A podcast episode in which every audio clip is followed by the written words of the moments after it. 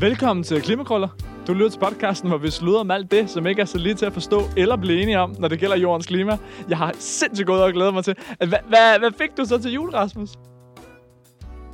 Jamen, øh, det blev jo sgu en, øh, en lækker gang, øh, gang mokdok. Og sådan lidt Asian style, det var lidt lækker med lidt, øh, lidt ingefær, lidt hvidløg og sådan lidt lækker. Og så har den noget lækker sovs i sig selv, hvis man køber den nede fra sådan en, øh, en kinaforhandler. Men det synes jeg, at du fortalte os sidste uge. Var det ikke med, altså tænke med på, hvad fik du t- i gaver? Eller var det for, for forbrugere? Om det, det var bare de 100.000 der.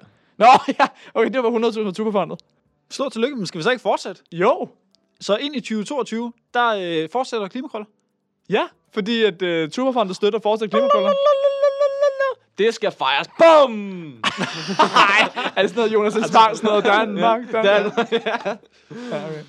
Nå, men fedt, fedt, fedt. Jeg har hørt rygter om, at i dag, denne uh, herrens uh, sidste dag i dette år, kan man sige det, der har du taget en nyhed med, Jan. Det ønsker mig i julegave, og det har fået, øh, simpelthen fået den gave at få lov til det af, af Rasmus. Ej, Så øh, det, er, det er meget stolt over. Det er et spændende emne, vi har været lidt inde på det, på det før i vores andet afsnit af Klimakrøller, tror jeg faktisk, med, øh, med Bo Frisbøger. Og nu, øh, nu vender vi lidt tilbage. Det handler om øh, biodiversitet, eller øh, produktion, eller klima i de øh, danske skove. Og nyheden hedder, urørt skov er en klar gevinst for både klima og biodiversitet. Og vi bevæger os øh, ud på, på dyb vand, tør jeg godt sige her, fordi at, øh, nu er det her en artikel fra, fra Altinget med en, øh, en skriver, Rune Engelbrecht. Men, øh, men han påstår jo altså, at, øh, at urørt skov simpelthen kan det hele. Og, øh, og det, er, det er jeg ikke sikker på, at, øh, at alle er enige i. Jeg glæder mig meget til at få et, øh, et take fra, øh, fra dagens gæst, Carsten Rabeck. Men, øh, men jeg ved også, I har også holdninger til, til skov og, og den danske statsskov. Så hvad tænker I, når I hører en, en meget øh, politisk vinklet overskrift? Altså, først og fremmest så vil jeg sige, at det, det er jo... Vi snakker meget om klimaet, og det er også super vigtigt, men biodiversitetskrisen er jo mindst lige så vigtigt, og det er også noget, det Catherine Richardson snakker meget om. Vi, vi har altså en, øh, en, en sjette masseudrydning. Man er begyndt at kalde det the Anthropocene, altså menneskets tidsalder. Det, det er noget, vi ikke må underminere, og noget, der er også rigtig vigtigt med Danmark. Det, men det er fedt at se, altså man ser Men er det, er, er, insektkasser og insekthoteller og så videre. men er det, er det vigtigt i Danmark? Altså, det, er det er vel det take, som man ligesom kan sige, "Nå, men okay, det er det da." klart, vi skal have biodiversitet globalt set, og det har mange vigtige funktioner, men herhjemme har vi jo udryddet alt det, der var interessant. Altså, det, der ligesom er fedt i Danmark, det er, at vi stadig har de røde æren, og ikke har de kedelige amerikanske grå æren. Altså, jeg husker stadigvæk, da, da jeg var knægt i hvert fald, og det er sådan en typisk, øh, da jeg var knægt, der var det anderledes. Men altså, da, når man kørte på vejen, der, der fik man da insekter på, på forruden, ikke? og de skulle uh, ligesom uh, vaskes væk, og sådan, og man sad i forældrenes uh, Opel C4 der om bag, ikke? Det gør man ikke længere, synes jeg ikke. Og det, uh, insekterne er jo vigtige. Insekterne er mega vigtige, og det tror jeg ikke, der er to, det er jo der ikke to holdninger om. At de, de poder, altså alle, øh, alle vildlevende øh, blomster, og i virkeligheden også dem, dem der ikke er så vildlevende. Så, så, så de vigtige. Spørgsmålet er, om, om den, de danske statsskov skal, skal omlægges i så høj grad, som de bliver gjort nu. Fordi det, øh, regeringen har lovet, det er at omlægge 75.000 hektar til urørt skov. Og det, man øh, nu er i gang med, det er, det er 30.000 af dem, som man når op på, på 55, altså sådan relativt øh, tæt på målet. Jeg synes altid, det er lidt svært, når man ikke er fra en landmandsfamilie. Det der med hektar. Hvad er det? 10.000 hektar på... 10.000 kvadratmeter er en hektar. Ja. Okay. Så det er 100 gange 100. Nemlig det, det er også sådan, jeg husker det. Det er cirka Gange 75.000. Amalienborgs øh, slotsplads. Og det er virkelig en, en tommelfingerregel, jeg selv har lavet. Så, så 75.000 af dem. I må gerne låne den. Ja. Nej, jeg tænker, at det, det, vi skal høre øh, Carsten Rabeck om det, fordi der er de her tre ben, for, som, som vi alle sammen øh, gerne, altså som vi gerne skulle have den, den danske statsskov til at, at stå på. Nu kommer øhm, de tre ben. Ja, men Jeg det, tænker, jeg, du er inspireret af Bo jeg, nu. har, jeg har nævnt dem før. Altså, men det er, handler, er det en kastanjemand? Ej, heldigvis ikke. Heldigvis ikke. Der er ikke så meget af- kastanje over det.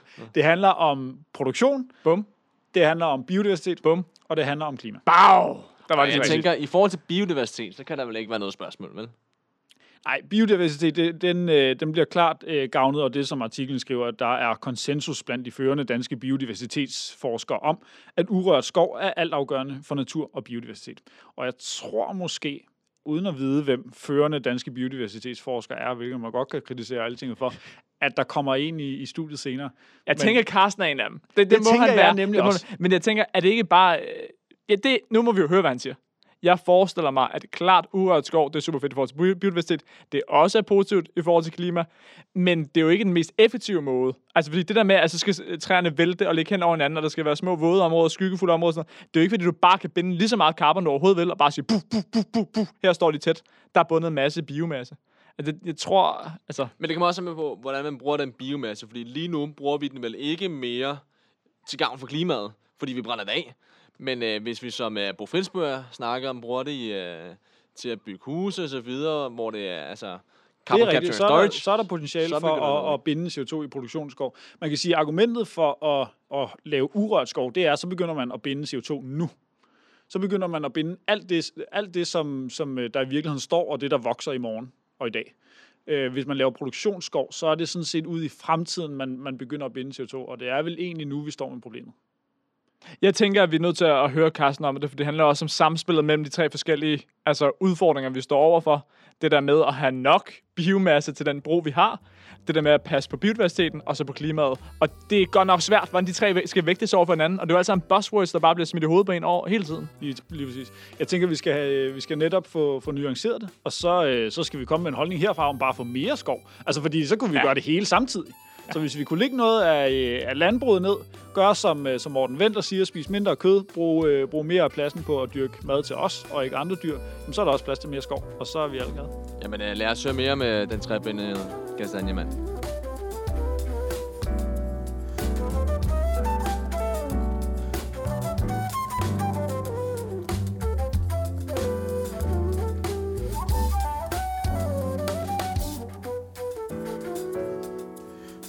Velkommen til, Carsten. Det er, altså, du er den helt rigtige mand, vi har fået ind her, for du er jo nærmest... At, kan man godt sige, at du er Danmarks førende ekspert i biodiversitet? Det skal jeg ikke selv kunne udtale mig om. Nej, jeg siger lige ja til det. Det tror jeg godt, vi kan bekræfte. Ja, helt sikkert. Og vi har lige pløret rundt i uh, en diskussion om, om urørt skov, og derfor tænkte vi, altså hvem skulle man ellers have ind til ligesom at set the record straight, give hvad op, hvad ned. Vi har inviteret dig ind. Kan du ikke lige sige helt kort, uh, hvad, hvorfor er biodiversitet vigtigt? Det er ikke alle, der nødvendigvis ved det. Og hvad går urørt skov ud på? Hvis vi starter med, hvorfor biodiversitet er vigtigt, så øh, skal vi sige, at Danmark er et rigt land. Der er mange arter. Vi har 37.000 arter. 20 procent af dem er truet med at forsvinde. De fleste danskere her under corona har også oplevet, at det er rart at gå ud i naturen. Og det, der er spændende ved naturen, det er, at man tit har mulighed for at se noget nyt. Den danske natur er nok den hårdest presset i hele Europa. Så derfor har vi lavet øh, samfundsmæssige og politiske beslutninger om, vi skal bevare den danske natur og mangfoldigheden i det. Og her er urørt skov det væsentligste redskab for at sikre den danske natur. Hvis vi rejser tilbage i tiden, så er Danmark et skovland. Danmark var dækket af skov, og stort set alle de danske arter er øh, tilpasset skoven. Vi har så næsten ikke noget skov tilbage. Vi har fældet det meste. Så har vi lavet flådeene, som, øh, som nu er står færdig, øh, efter vi fik brændt øh, flåden af af englænderne. Super. Øh, men hele den danske skov har været lavet om til plantageskovsdrift. Når jeg ser på en skov som biolog og en plantageskov, så elsker jeg den højstamme bøgeskov. Det er grønt, det er dejligt, det er en total ørken. Der er ingenting derinde i. Størstedelen af de truede danske arter er inde i skoven. Og det er fordi, at ligesom arter ikke er tilpasset livet i en kornmark, så er arterne i Danmark heller ikke tilpasset en produktionsskov. Og hvordan hænger øh, den her biodiversitet, hvordan hænger den sammen med klimaproduktionen? Det siger næsten sig selv, at, at vi får ikke ret meget produktion ud af en, ud af en urørt skov. Men, men hvordan ser det ud i, i forhold til klima? Kan man sige, hvad, hvad optager mest CO2? Ja, det kan man godt, men vi skal bare også øh, huske på, hvad er formålet? Så hvis vi skal prøve at tage vare på de danske arter, så er vi nødt til at have noget natur. Hvis der ikke er noget natur eller plads til naturen, så er der ikke noget sted, man kan leve. Så det største problem for dansk biodiversitet, det er plads, plads og plads. Det har været sådan, at vi har produceret i alle de danske skove, så der er ikke noget plads til størstedelen af den danske biodiversitet. Urørt skov betyder, hold op med at lave forskelig drift, få vandet tilbage, få livet tilbage. Så har vi også andre hensyn at tage. Det kunne være tømmerproduktion, det kunne være klima. Urørt skov, den mængde, vi lægger ud, er meget, meget lidt. Det er ganske få procent af det danske areal, som vi skal redde dansk biodiversitet på. Så man skal diskutere, om vi får plads til det. På klimaet, der er det sådan, at urørt skov er positiv for klimaet. urørt skov optager CO2 og lagrer CO2, så det er positivt. Andet skov optager også klima, og man kan optimere i forhold til klimaet. Så man kan lave klimaskov, som optager mere klima, men man får ikke noget biodiversitet samtidig. Så derfor så er strategien og tanken i Danmark, at vi laver urørt skov for biodiversiteten, og så kan vi have skovdrift og andre ting, som kan være positiv eller negativ, afhængig af, hvordan man laver det for klimaet. Og hvordan du sagde jo selv i starten det med, at den danske biodiversitet er mega presset. Hvordan kan det være, at vi ikke skulle sige, om her i Danmark, der satser vi så på den form for skov, der binder allermest CO2, og så fokuserer vi på at redde dyrene nede i Amazonas eller et eller andet sted for. Hvorfor er det vigtigt at bevare dansk biodiversitet? Skulle vi ikke bare gå klima, klima, klima? Der er to ting, man skal svare. Jeg kan pleje at svare på det spørgsmål, og det ene det er, at øh, vi kan asfaltere Danmark i morgen og lave det til en parkeringsplads til en indkøbscentral i Tyskland, og det vil betyde ingenting for jordens klima og ingenting for jordens øh, biodiversitet. Personligt vil jeg ikke synes, det var et særligt interessant land at bo i, hvis der ikke er natur.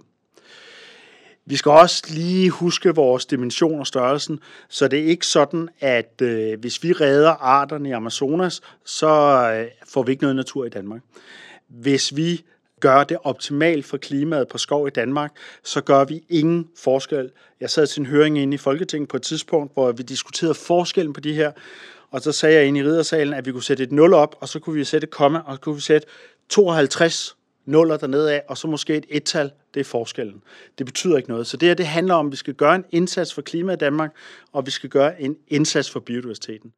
Vi skal bare også huske mantraet her, at hvis vi ser på FN's Øh, panel og FN's klimapanel, så er mantraet, at det er to store kriser, hvor løsningen af den ene ikke skal forværre den anden.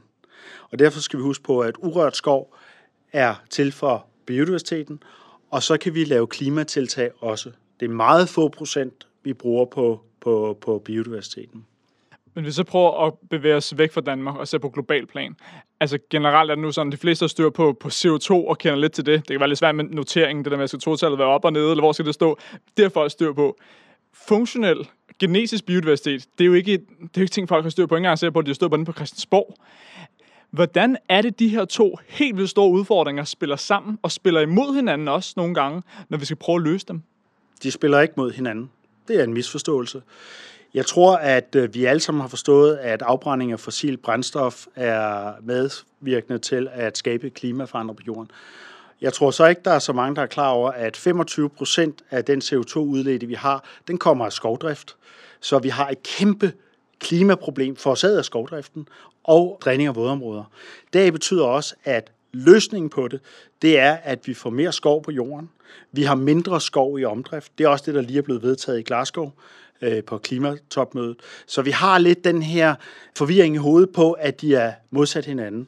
Skov er vigtigt for biodiversiteten. Skov permanent læring er vigtig for klimaet. De to ting går hånd i hånd internationalt. Så kan man helt lokalt, i et lille bitte område, måske optimere klimaet. Og jeg siger jo, måske optimere klimaet en lille smule, og det sker så på en kæmpe bekostning af biodiversiteten. Men øh, noget af det sikreste, vi kan gøre, mens vi venter på det teknologiske mirakel, det er at bruge den teknologi, vi allerede kender, og det er naturen. Havet optager 33 procent af alt det CO2, vi udleder i dag.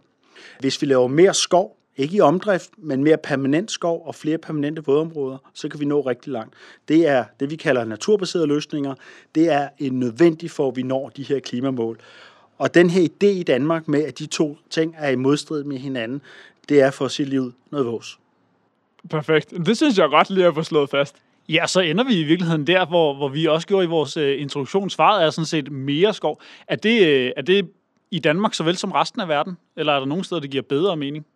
Jamen det er i Danmark såvel som i resten af verden. Det er jo ikke det samme som, vi ikke skal have skovdrift, at vi ikke skal have de produkter ud af skoven, og at vi også skal bruge øh, skovomdrift til, hvis det bliver gjort rigtig, rigtig godt, så kan det godt være positivt for klimaet. Det skal vi gøre. Der er jo ikke nogen, der siger, at det skal være enten det ene eller det andet. Så man kan godt spille på flere heste, men, men det man ikke kan, det er, at man kan ikke blæse og mel i munden på samme tid. Man kan ikke lave win-win-win-win. Så det er forkert at sige, at øh, naturen er tilpasset skovdrift. Det, det er en total misforståelse. Det er også forkert at sige, at urørt skov ikke er en klimagevinst, for det er det. Det er også forkert at sige, at man ikke kan lave klimavenlig skov med omdrift, som er positiv for klima. Det kan man også.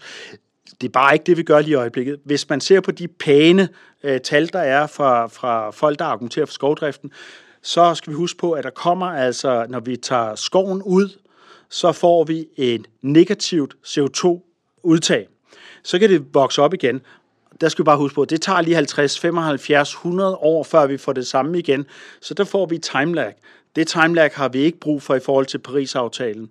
Hvis vi tager den skov ud og sætter i danske arkitektmøbler, så har vi en permanent læring. Men så skal vi også bare huske virkeligheden, og det er, at 90% af alt det træ, vi tager ud, har vi futtet af og lavet til CO2 inden for de første 10 år.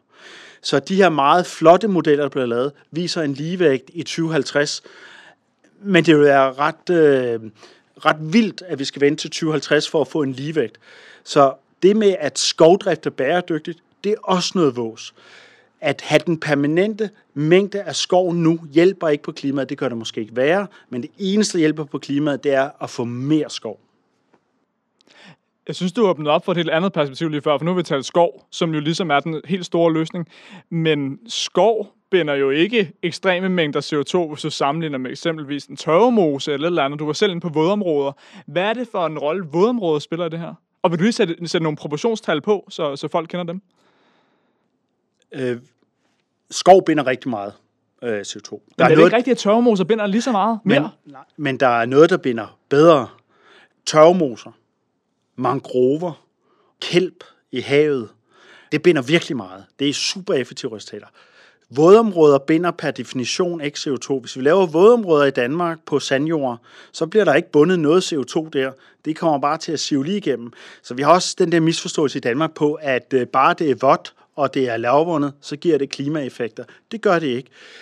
Jeg vil våge den påstand, at hvis vi tog lille vildmose, hvor vi godt nok får lille vildmose kartofler fra, så vil omkostningerne være større end noget sandjord, vi putter vand på. Men gevinsten klimamæssigt på bindingen vil være gigantisk. Og det vil formentlig ud fra et cost-benefit-synspunkt øh, bedre kunne betale sig at tage lille vildmose ud og lave til en vildmose og lave det til en højmose igen. Det binder enorme mængder.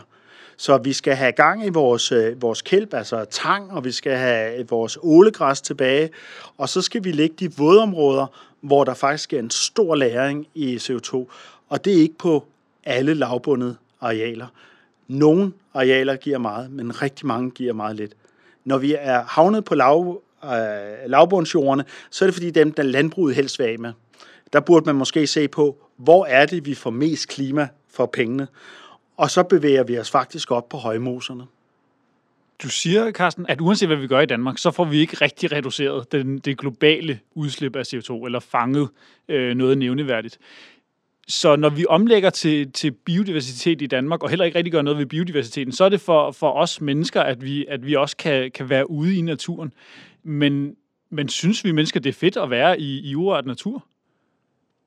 Hvis vi ser på de undersøgelser, der er lavet, som øh, det institut, der hedder IFRO på Københavns Universitet, har lavet en masse spørgeundersøgelser på, hvad folk gerne vil have Øh, og hvis jeg skal generalisere data lidt, så blev spurgt, folk spurgt om, vil du have en brølende kronhjort, eller vil du gerne have, at der er en mangfoldighed af arter, og vi passer på de sjældne arter, så de ikke forsvinder fra Danmark.